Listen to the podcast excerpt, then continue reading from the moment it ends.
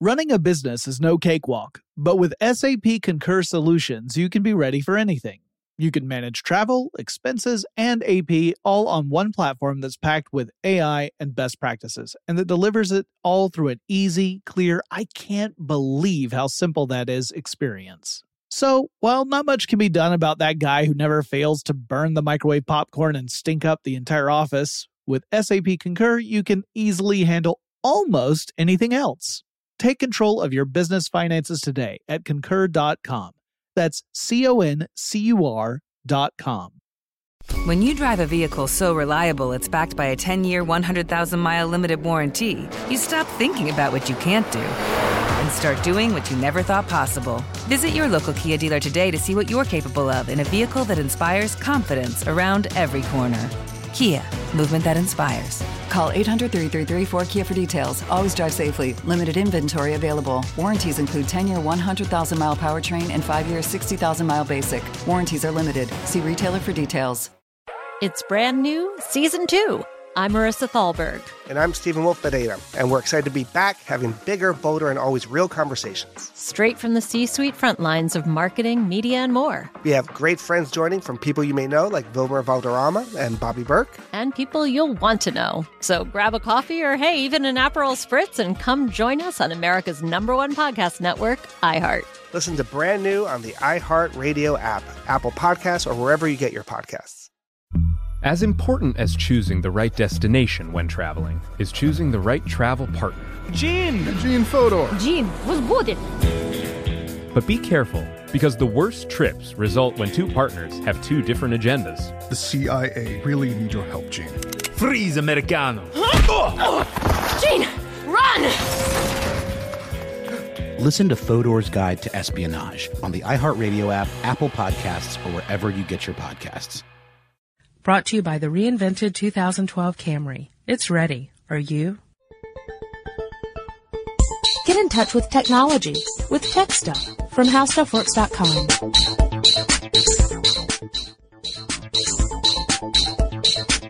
Hello, everyone, and welcome to Tech Stuff. My name is Chris Pollette, and I'm an editor at HowStuffWorks.com. Sitting across from me is senior writer Jonathan Strickland. It was a bright, cold day in April, and the clocks were striking 13. I take it you're not doing songs anymore. No more songs, not movies. These are the first lines in novels. Oh. So if you know what novel that came from, let us know. That's a novel idea. It is. Uh, there was a second quote I almost used that was not a novel quote, but I, I almost used it, which is 640k ought to be enough for anybody. a uh, yeah, and that's uh, that apparently is not an accurate quotation, right? But or at least he says it's not. It's a it's a it's a possibly apocryphal quote from uh, Mr. Billy Gates. I feel like I've heard that name. So yeah. today we are, but I can't remember, which is good because today we're going to be talking about memory, yes. computer memory specifically. Yeah, and uh, uh, we had a lot of people request over the, over the, the length of tech stuff, really, the entire time we've been doing this, we've had a lot of people ask us to do a podcast about RAM and to kind of talk about what RAM is, why you need it, and what does it do, and how does it work. Which is funny because we kept not doing it because we thought we already had. As it And turns then- out, not so much. I did a search for the word RAM in our archives and uh, saw a lot of programs, but not RAM. And I even searched for memory, and the only memory thing we've done is we talked about hard drives, which oh yeah, hard the the relationship between hard drives and memory is a close one. It's an important one, and uh, in fact, uh, if we did not have RAM. If we if we had not developed that and we were relying solely upon the kind of memory that you would find in a typical hard drive, Mhm. uh, you know, the traditional hard drive, uh, computer operations would take much longer than what we're accustomed to. Yeah, as a matter of fact, I can I can actually deliver a personal uh, commentary on that because my very first machine was an Amiga 1000, as uh, many people have known because I mentioned it several times in the podcast. And uh, that first machine that I had didn't have a hard drive on it.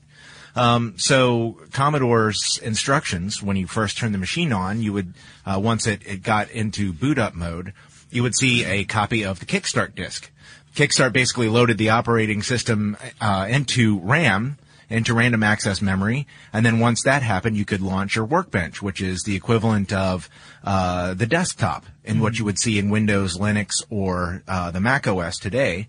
Um, so you know, without that, uh, you know, when I got my first hard drive computer, which was an Amiga 3000, um, it had a 40 megabyte. Yeah, you can laugh at that hard drive, uh, which would automatically load the Kickstart and get everything started up for you. So it it worked very much like our machines do now, but um, you know that that was that's one of those things that the the hard drive takes care of that you didn't that you don't have to do.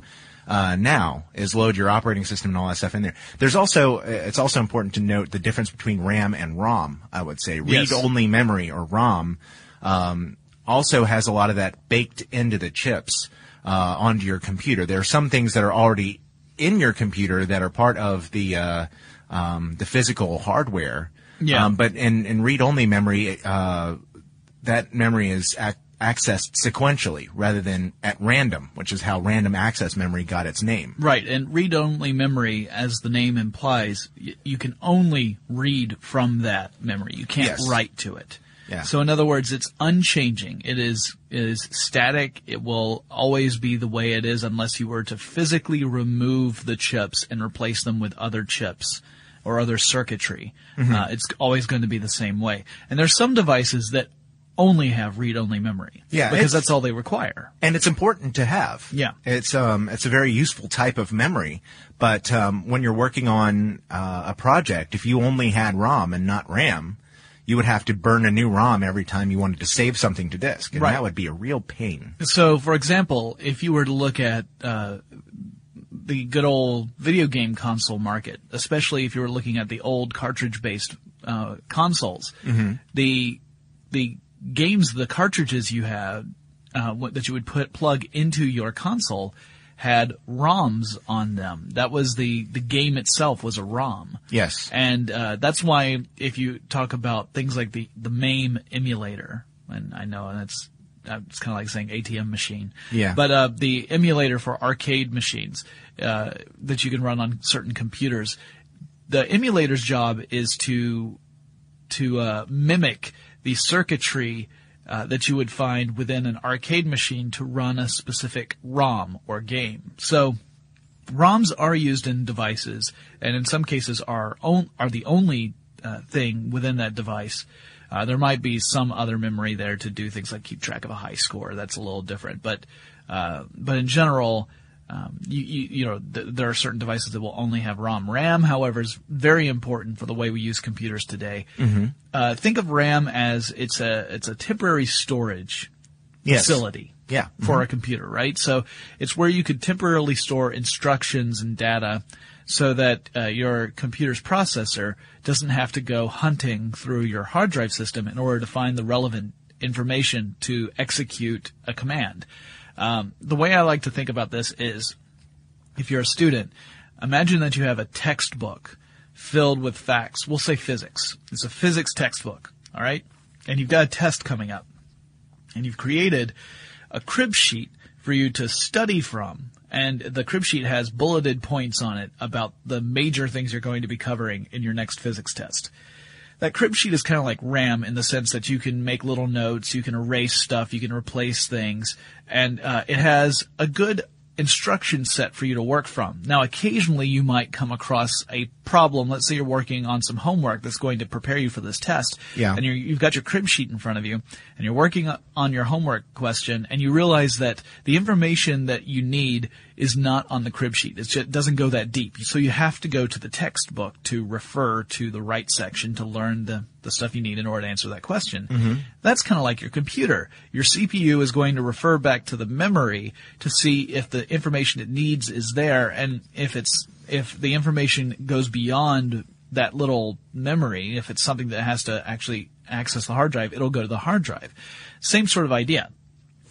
Yeah, and um, I would just like to note that uh, when I said that ROM could only be accessed sequentially, that's wrong. I was actually thinking of serial access memory, or SAM. Right. I apologize Right, for right, that. Yeah. Uh, I haven't had enough coffee this morning, apparently. But yeah, serial access memory is uh, is another form of memory that's not used nearly as often today as it used to be.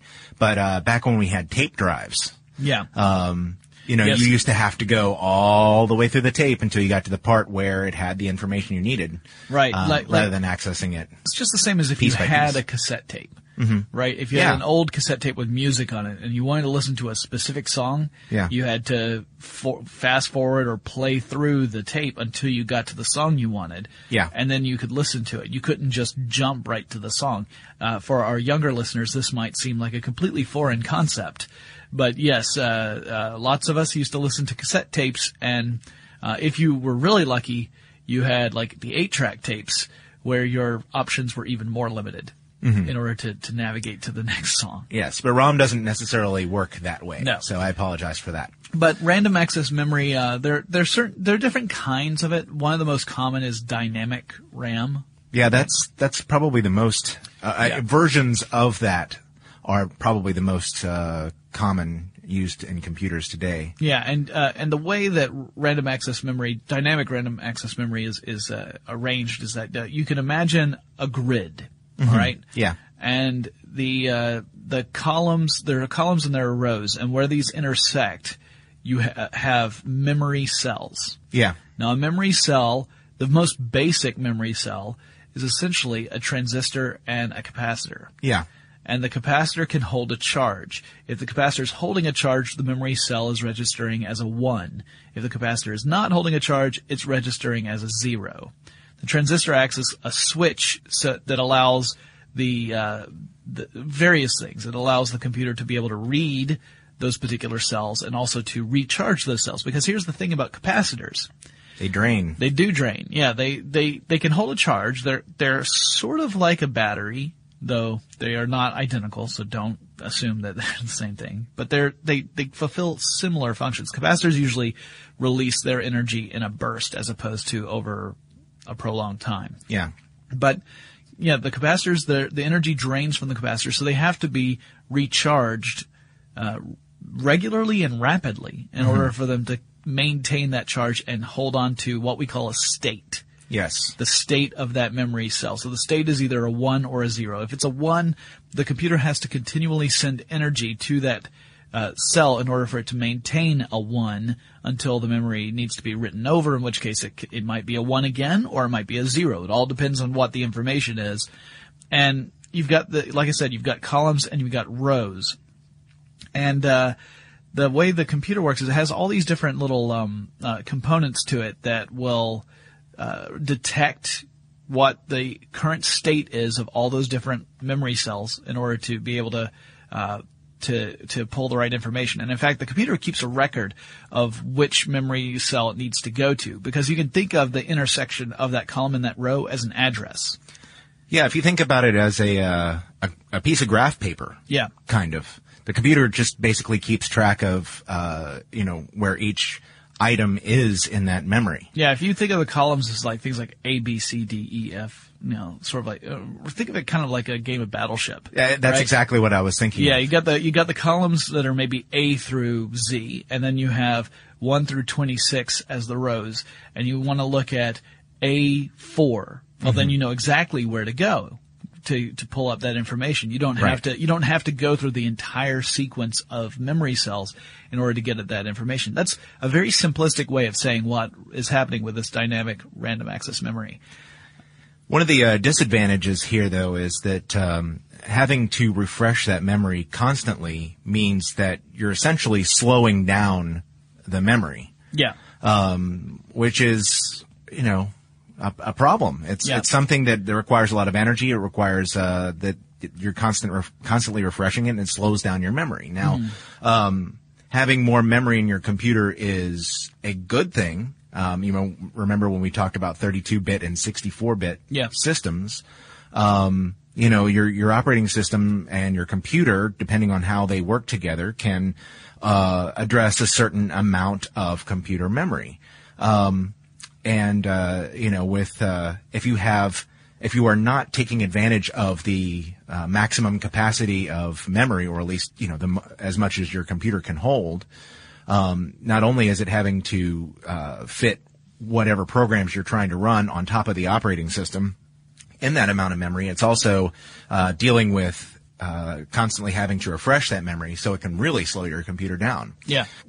Running a business is no cakewalk. There is a ton to keep track of employees to keep happy, spending to control, travel to plan, and on top of it all, nobody knows exactly what the future holds.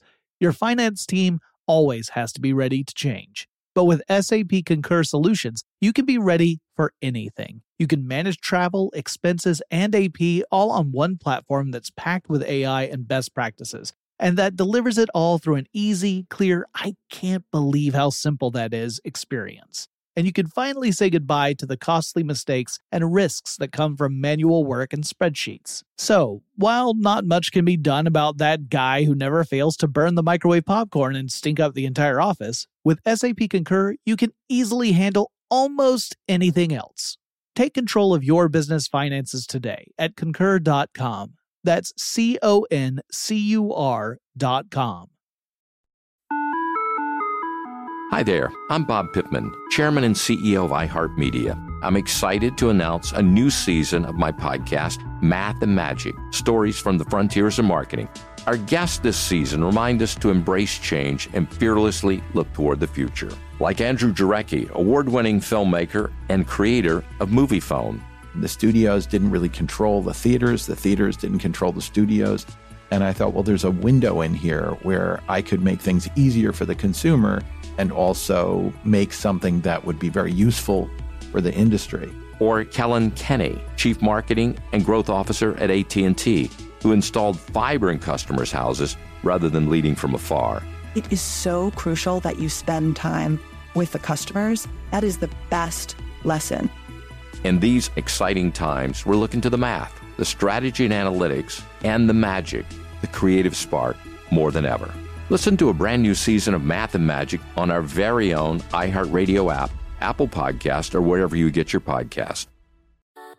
Something that makes me crazy is when people say, Well, I had this career before, but it was a waste. And that's where the perspective shift comes that it's not a waste, that everything you've done has built you to where you are now.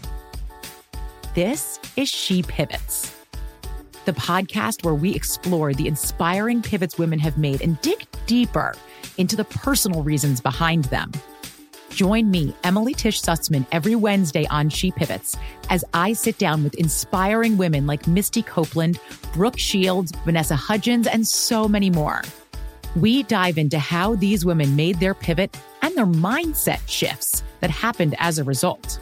It's a podcast about women, their stories, and how their pivot became their success. Listen to She Pivots on the iHeartRadio app, Apple Podcasts, or wherever you get your podcasts.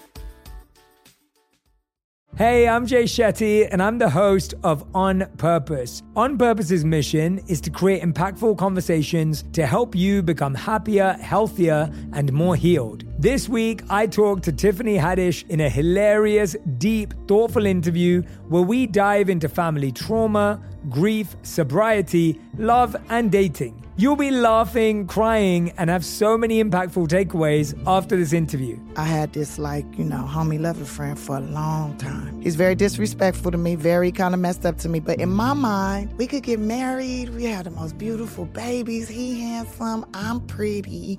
Like, it would be so cool. He's smart and intellectual. I'm kind of smart, I think. Like, it would be fun. We have the best conversations. Like, we have fun, but then he would treat me like crap. Listen to On Purpose with Jay Shetty on the iHeartRadio app, Apple Podcast, or wherever you get your podcasts. Trust me, you won't want to miss this one. Going back to the grid really quickly, the the columns along this grid are called bit lines. Mm-hmm. The rows are called word lines. And then the, the intersection is the memory cell address. So uh, the when you are wanting to, when you want to write information or when your computer needs to write information to your RAM in order for the CPU to be able to have access to it to make things run smoothly, uh, first it starts sending electricity through the column area, mm-hmm. so through the bit line, um, individual bit line, and then the computer sends uh, electricity through the appropriate word lines, the right rows. So let's say that you you know that you're you're you're activating column D. That's the one that's being um, that electricity is running through right now. Right. And you know that rows 5, 12, and 23 need to have need to be activated because those memories the the memory cells at those addresses at the intersection of of uh, column D uh, need to be active in order for the information to be there. The computer sends this information. The transistor allows the uh, the capacitors to take on that that uh, charge, and then there's a, a little um, sensor, uh, uh, actually it's a sense amplifier as well, that receives the signal that says this capacitor has is has a state of one, Mhm. and that's what allows the computer to know, you know, if it's a one or a zero, and collectively all those ones and zeros give it the information it needs. Now, uh, all of this happens in a matter of a few nanoseconds. Yeah. So don't think like this is taking ages. It, it's it's billionths of a second Yeah. for, for this stuff. When I'd say slow, I would put that in quotes. It's slow. Right. Slow like the way we feel when we put something in the microwave for a minute and we're thinking, why isn't it done yet? That kind of slow. Slow is relative. Yes. It's not slow as in you put something in the oven and four days later you've got turkey. Uh, the, I put an old boot in there. and Suddenly there's a turkey. That's the way it worked, isn't it? No. Oh, well, I need to go home after this podcast, but at least I'll have some warm boots. Uh, yeah, so this this is all taking just uh, uh, nanoseconds for each individual transaction, milliseconds for the whole thing. Mhm. So, uh, but it's happening repeatedly until that memory is getting rewritten, and it's happening. You know, it's changing rapidly because uh, that's the nature of, of memory. If you're running a lot of different applications, then uh, your memory might be filling up pretty quickly with all this information. That's why the more applications you run, if you're re- if you're using an older machine and you're running a lot of different applications, you might feel like you're everything's kind of sluggish. And uh, that's why people will tell you, uh, like, oh, well, you need to close some of these applications because it's taking up space in the memory, and the CPU is having to work harder to get the information it needs to ex- to execute your commands. So, uh, you know that that's how that all plays in. That's why people say, oh, well, if you want your computer to go faster, you need more memory because then you can you can actually run more applications. That tends to be a very common problem that people run into. Yeah. Right? They're, they're like, my computer's so slow, and you look at it and you're like, well, you got 15 applications open, and three of them are pretty heavy duty. Um, you know, or graphics intensive or whatever, Sure. something that's going to require a lot of, of processing that would be why. I mean, it's, it's both processor speed and the amount of memory you have. The two are very much important. And also, when we talk about Moore's law, Moore's law plays into the into memory as well. Yeah. Uh, because dynamic random access memory, the nice thing about it is that, uh, well, two nice things about it is that it's relatively inexpensive, and it it doesn't take up a lot of physical space when you're designing memory chips. Uh, there are other types of random access memory, not just dynamic. There's static random access memory. And static random access memory uses uh, uh, something, a logic construction called a flip-flop. Yes. It's not a sandal. I was going to say, if you're going to put in- those it's in not your in the oven. oven. and it comes out as chicken. Right, right. I already know that doesn't work. Well, the static random access memory, um, yeah, I mean, it, it, it one of the uh, benefits of using now, yeah, flip flops. Actually, we uh, you go back to the Boolean logic, Yeah. um, reference, but uh, basically, a static RAM uh, has the uh, benefit of being a lot faster, Yeah. than dynamic RAM. Well, Um, for one thing, what it does is once it has a state, it will hold that state until you tell it to change. So it doesn't, in other words, be refreshed. It does, yeah, it doesn't require to be recharged. It doesn't have a, a capacitor that is leaking energy and has to be refilled. So, So once I- you once you once you set a flip flop to one, it's going to stay a one till you tell it to be a zero.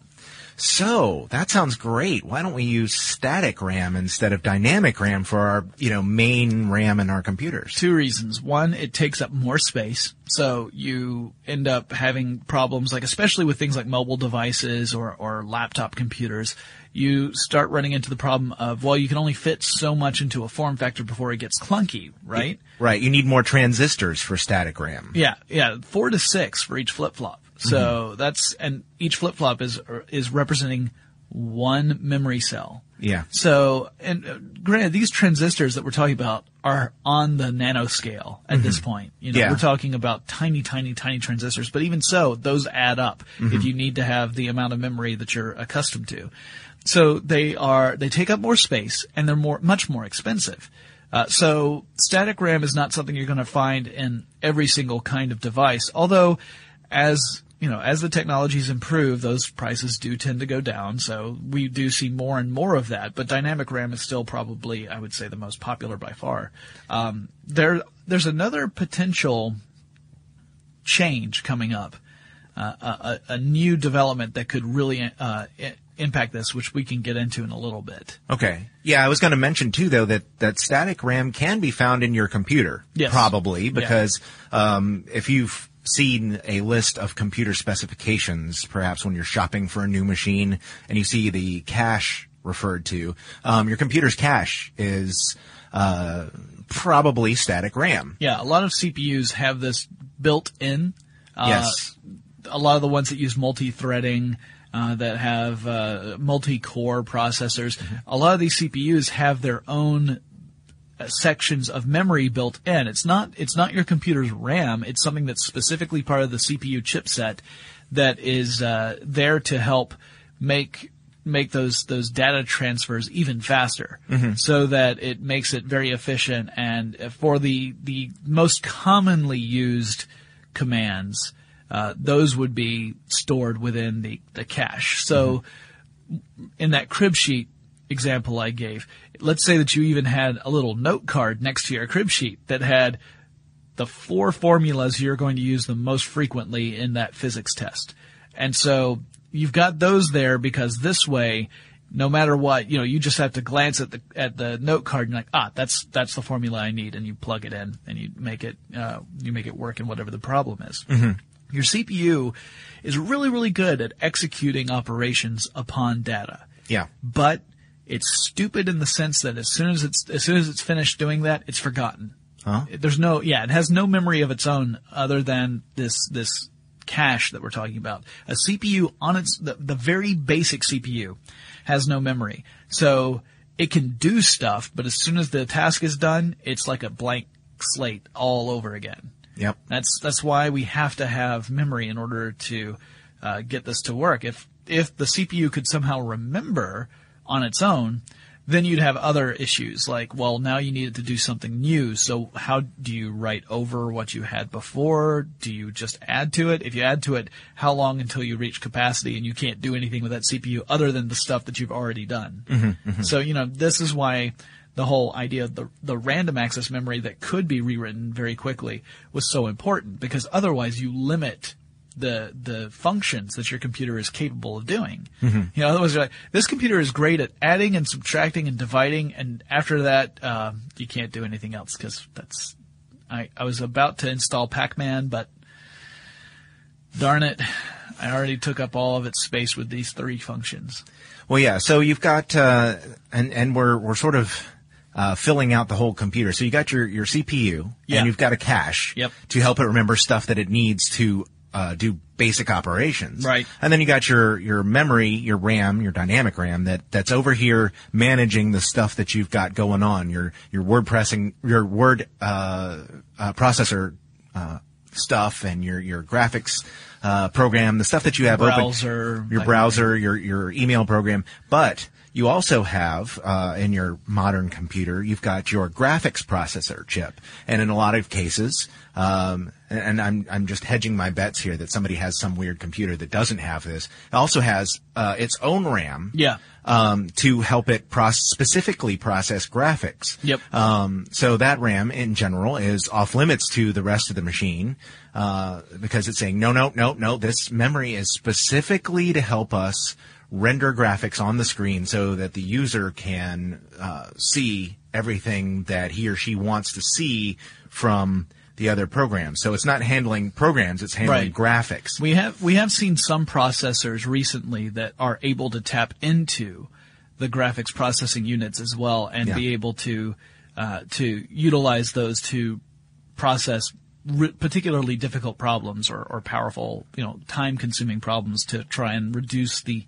amount of time it takes to uh, to get through that application. Yeah. Uh, so uh, in in fact, we're seeing we're seeing both sides, right? We're seeing Yeah. uh, CPU manufacturers get into ha- adding in elements that specifically tackle graphics processing. Yeah. And we've seen graphics processing unit manufacturers get into handling more basic processing uh, uh, functions. So uh, the two worlds are have been colliding for probably the last, well, for for quite a quite a while, but really visibly for the last two years. Yeah, I'm thinking specifically of Apple's Grand Central technology, uh, one of those things in Snow Leopard that people didn't really care about, but it was actually supposed to uh, improve the operating system. But Yeah, I was uh, mainly thinking of Intel Sandy Bridge, which Yeah. had its own graphics processing element Yeah. added into it. And the thing is that uh, so the, so the rule that we were just talking about is is going to be shifting uh, as time goes on, and uh, processor manufacturers of all kinds are more sophisticated. The operating systems become more sophisticated and able to take advantage of these changes. Um, but that's kind of the way it works out. And I just wanted to illustrate the fact that. Uh, RAM can be used to support a number of computer functions. You'll also Mhm. see it in you know, all kinds of other devices that use memory, cameras, um, cars, all kinds of, of technologies that use computer processing that you may or may not necessarily think of as of having computers inside, but uh, you know they they have some form of RAM in there. Now, of course, uh, RAM has gotten more sophisticated itself over time too. And you do you want to talk about uh, some of the older types, or do you want to talk about the improvements you were just about to mention? Well, um, I, I have something leading up into the improvements. If you have a if you have information about older types of memory, I'd more than happy to hear it. I, I personally did not uh, research that, so I have none of that information in front of me. Okay, all right. Well, um, I, I have some of it, and, and really this could probably get kind of dry. Yeah. Um, but basically, you know, as as time has gone on, you've been able to see. You were talking about Moore's law, Mhm. which of course uh, says that the number of transistors on a processor chip will double in.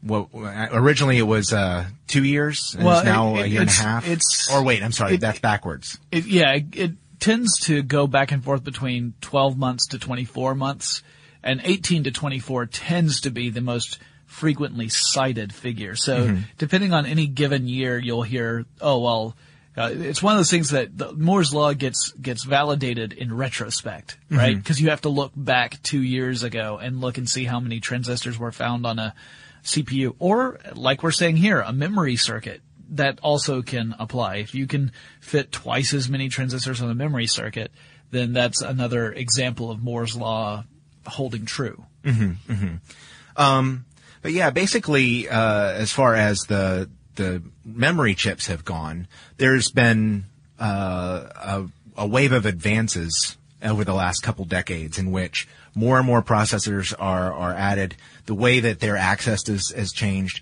I remember with my Amiga 3000, they used a very unusual type of memory called zips, in which the pins that you used to plug them in were uh, basically a zigzag. There was a pin on one side, then there was one on the other side, there was one on the other side, you know, and it flipped back and forth between them. Only a very few computers use that type of technology. Right. Um, when I got a Mac, it used SIMMs, Uh-huh. um, which is a single inline memory module.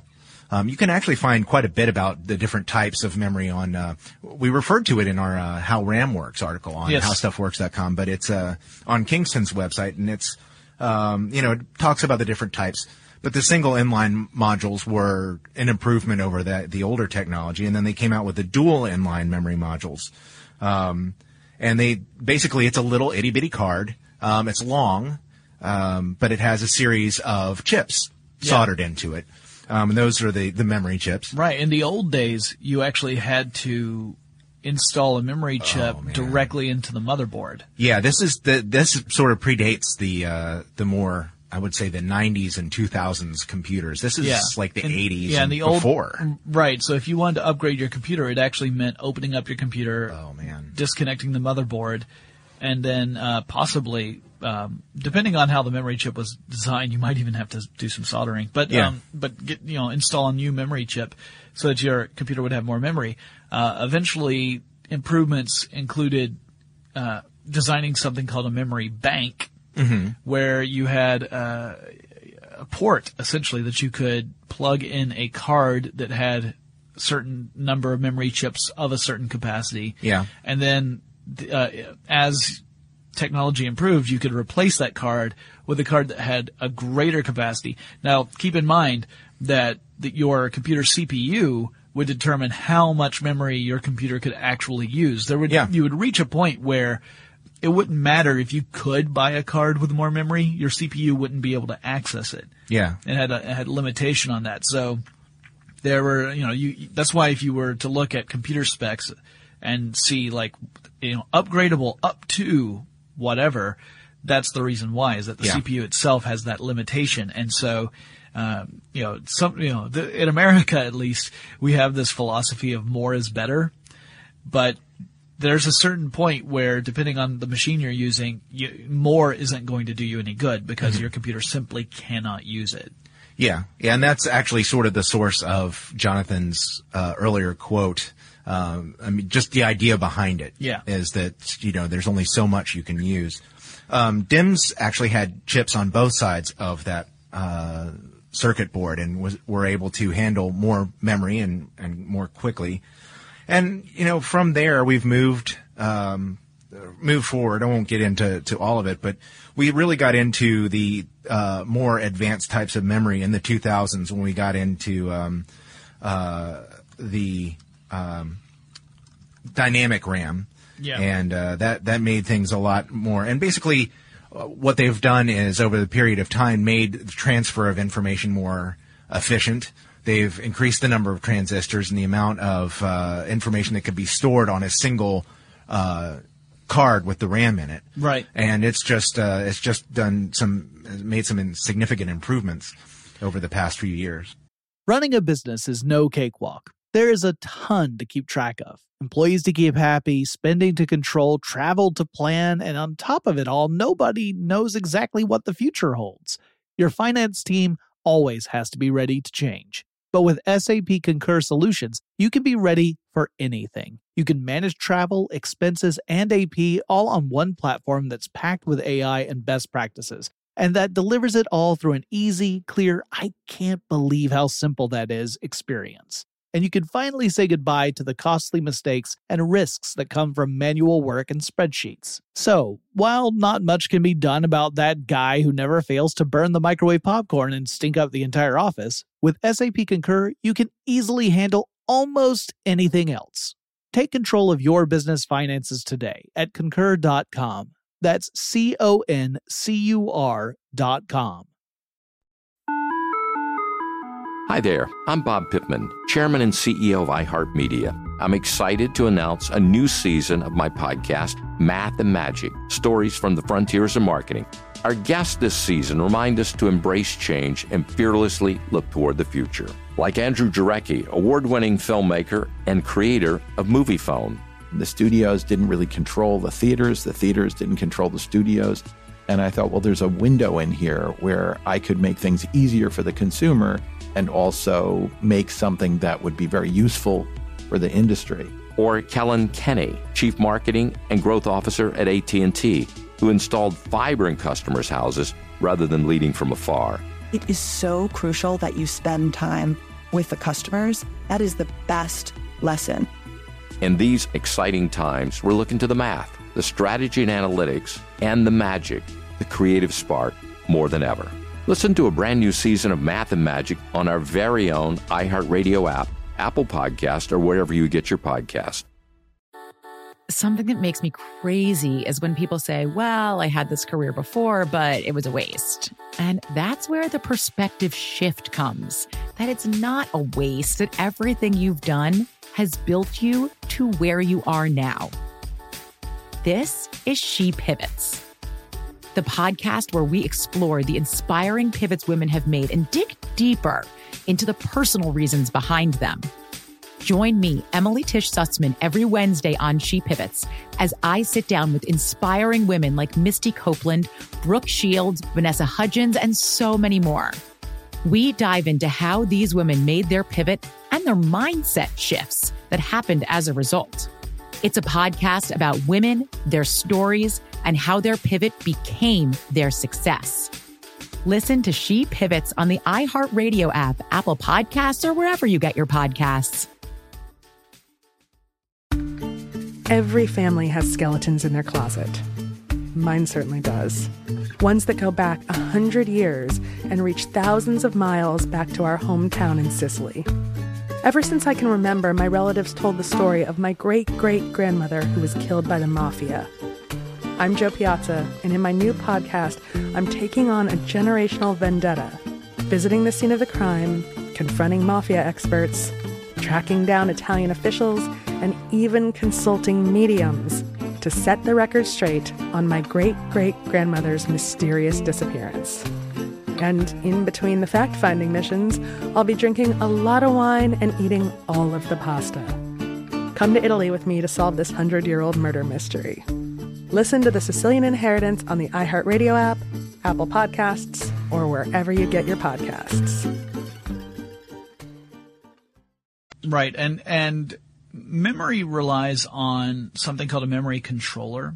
Yes. That's part of what maintains, like, it determines uh, when to write to memory cells. It also helps read the memory cells. It, it's, it's kind of like a manager, Mhm. right?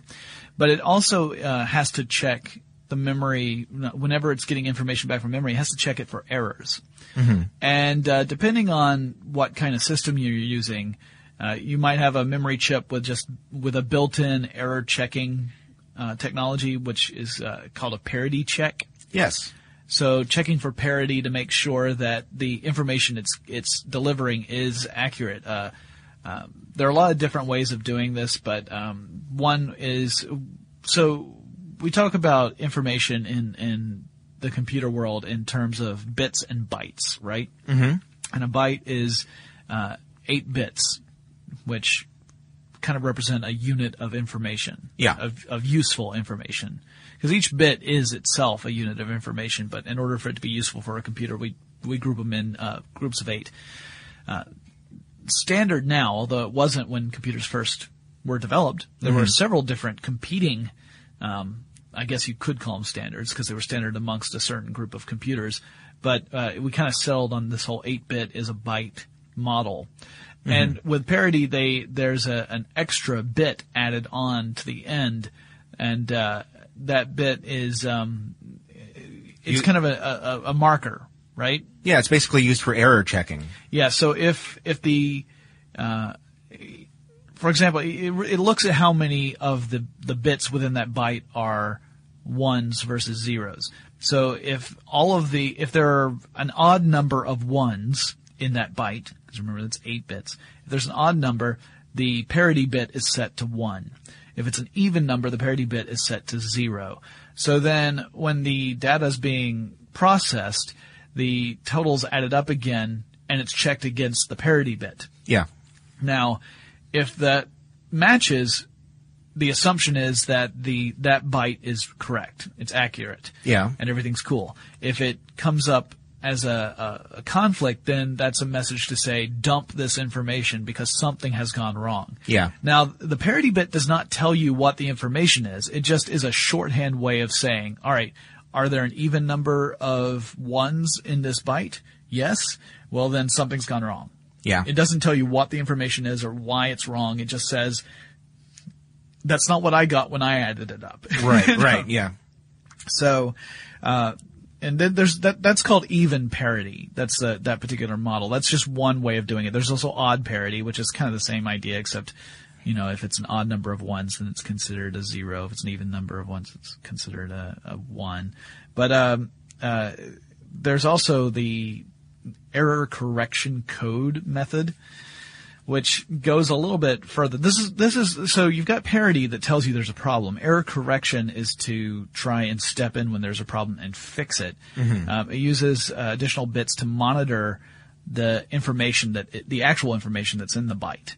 So um, it's looking at the information itself, not just a, a, a summary. Mhm. Um, and it uses pretty complicated algorithms to try and uh, head off any problems.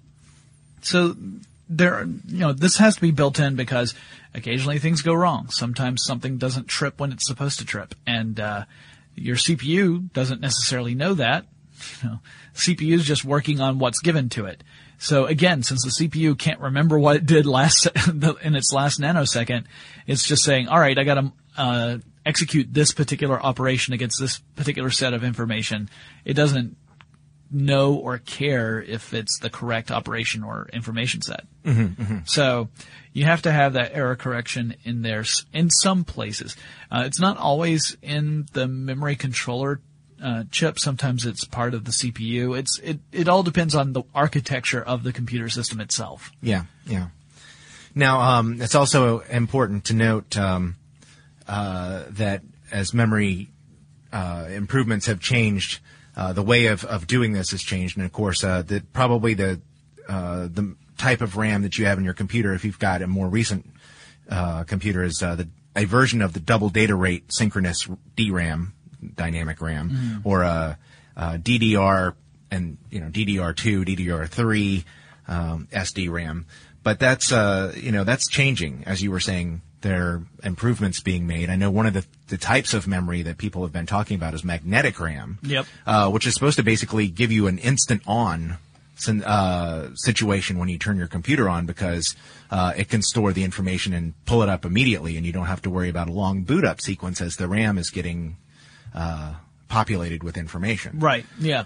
Uh, the idea here is to have something, some sort of system in place that can maintain a state Mhm. without the need for uh, the electrical impulse to go through and boot it up. Right. Right. So another potential solution, uh, although this is one that is still being developed, is the memristor.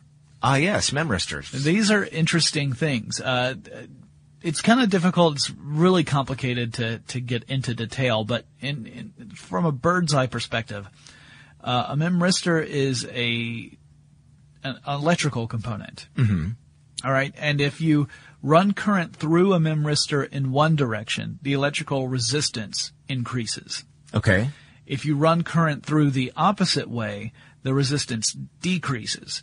Now, once the current stops moving through, the memristor holds on to whatever the last resistance was. So if you ran it through the first way, then the resistance has been is stays at its increased level. Mhm. If you if you last ran it through the opposite way, then it's going to be at its decreased level. Right. Well, that's that's a two-bit system, right? You Yeah. could you could assign one of those a one and the other one a zero, and once you ran through that once, uh, it would make it would hold on to that information, and it takes up much less space than the typical memory transistors do. Yeah. Mm-hmm. So it's smaller and it will hold on to whatever the state is until you tell it that you know you want it changed you, by by and you tell it by running the electricity through it one way or versus the other. Yeah. Does the Um, computer have to remain plugged in for this to work? No, once you've once you've done it, once you've run the current through, you can t- t- turn the current off, and the memristor retains that resistance. Okay. So the only thing that has to happen is the computer has to be able to detect what the resistance is of that memristor. Okay. So once it detects what the state is, then you've got that information already there. So it could be used in various kinds of processors as well as memory. And because it's smaller, you could at least potentially cram far more memory into a smaller space than what is capable using uh, right now through transistors. So this is this is a potential way to keep Moore's law going. In fact, if the developments were to progress at a at a good clip, we could almost leapfrog Yeah. quite a bit because the the potential is that it would revolutionize uh, processing and memory all in a in a a fell swoop, a swell foop. Yeah. Now, I'm not sure that the Borg would agree. Hmm. I'm sure that they say that anything involving resistance Is futile. Yes. Yeah, but uh, yeah, it's it's an interesting idea, and it's something that's uh, was first proposed back in 1971, Mm-hmm. and uh, and uh, HP Labs has been working on it diligently. Um, and in fact, in 2008, announced that it was developing switching uh, memristors. So uh, these are these are the sort of technologies that I think are going to become far more important in the near future because again, we've talked about this before about how the the world is moving to mobile devices. Mhm. Literally in some cases, but that mobile devices are becoming increasingly important. Well, with a mobile device, you have a much more limited amount of space that you have to work within. Sure. And so something like a memristor, which could, at least at least in theory, pack a much larger punch in a much smaller package, it could create the uh, the super super duper smartphones that we Yeah. all want. Mhm, Since super smartphones are already on the horizon. Okay. Well, They all you have know, secret identities too. Yeah. so uh, so RAM is pretty ubiquitous. I mean, it's in, in just about anything that that computes. Yeah. Um, and you know, the technology is, has been fairly standard for for several years now. Um, you know, with minor improvements uh, over the past decade or so, but um, you know, it, with with uh, computer scientists working on improvements, uh, completely different technologies. Uh, hopefully, they'll be able to improve that because it's it's critical to basically any type of computing that you want or need to do. Right. Um, so it's uh, it's very basic. I'm glad we we looked at it because it's uh, it's vastly important to our our daily world these days. It's definitely one of the basic building blocks Yeah. of of the computing age. I mean, you know, you talk about it's not as it's not as basic as say a transistor, No. right? It's like a level up. So it's kind of on the molecule scale as opposed to the atom atomic scale. Right, it, re- it relies on transistors. Yeah. So it's it's a little more complex than just the basic basic building blocks. But it, without it, uh, computing would not be nearly as useful as it is um, because it would take far more time to process operations. And even again, even if you have the fastest CPU, if it can't access memory, then all it's going to do is just be very quick when it needs to uh, to find information on the hard drive, Mhm. and then it's all dependent upon how fast the hard drive can deliver the information to the CPU. The memory allows the CPU to skip that step, and it just makes things much faster. Yeah. Now, another potential memristor thing I should say is that if you designed a hard drive out of memristors, you could, in theory, have your hard drive act as memory Hmm. it would be it would it could in theory behave in a very similar fashion, which means you could potentially just incorporate RAM directly as part of what the hard drive does, and then you wouldn't need RAM anymore. Which also means that you could load stuff up at, at a at, at, in the blink of an eye. Yeah. and it would be phenomenal. Uh, again, that's a potential uh, that we may come to see one day. It's not something that you're going to see on the market. I don't know. Well, I haven't gone to CES yet, so maybe. hey, look, it's a memristor machine. Can I take it? Yeah, no. Does the tilde key work? Oh. All right then. Yeah, let's wrap this up. Guys, if you have any questions about any particular subject you would like us to talk about, you have uh, suggestions for topics, let us know. You can tell us on Facebook or Twitter. Our handle there is TechStuffHSW. And stay tuned to TechStuff because our email is changing. We don't have it yet, so I can't give it to you. But techstuff at howstuffworks.com will only work for a short, limited time. So keep your ears tuned. And in a future episode of Tech Stuff, we will give you our new address. I hope you guys enjoyed the show, and Chris and I will talk to you again when we remember.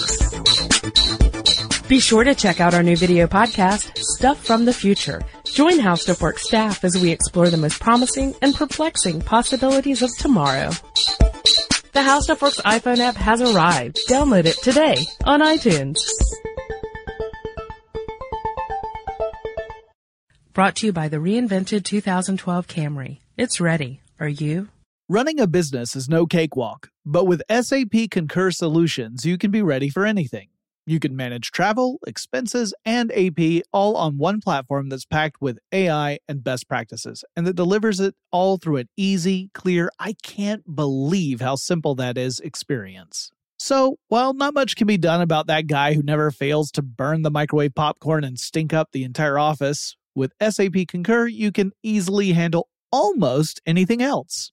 Take control of your business finances today at concur.com. That's C O N C U R dot com. When you drive a vehicle so reliable it's backed by a 10 year, 100,000 mile limited warranty, you stop thinking about what you can't do and start doing what you never thought possible. Visit your local Kia dealer today to see what you're capable of in a vehicle that inspires confidence around every corner. Kia, movement that inspires. Call 800 333 4KIA for details. Always drive safely. Limited inventory available. Warranties include 10 year 100,000 mile powertrain and 5 year 60,000 mile basic. Warranties are limited. See retailer for details. It's brand new, season two. I'm Marisa Thalberg. And I'm Stephen Wolfe Pereira, and we're excited to be back having bigger, bolder, and always real conversations. Straight from the C suite front lines of marketing, media, and more. We have great friends joining from people you may know, like Wilmer Valderrama and Bobby Berk. And people you'll want to know. So grab a coffee or, hey, even an Aperol Spritz and come join us on America's number one podcast network, iHeart. Listen to brand new on the iHeart Radio app, Apple Podcasts, or wherever you get your podcasts. I'm Jordan Gonsalves, and I'm a journalist. Join me on my new podcast, But We Loved, where queer elders recount the amazing history they've lived through. In the middle of Wall Street, they stopped traffic, they were doing a die in. And in the process, share little gems of wisdom for the next generation. The key is to understanding yourself, learning to love and embrace yourself. You can listen to But We Loved on the iHeartRadio app, Apple Podcasts, or wherever you get your podcasts.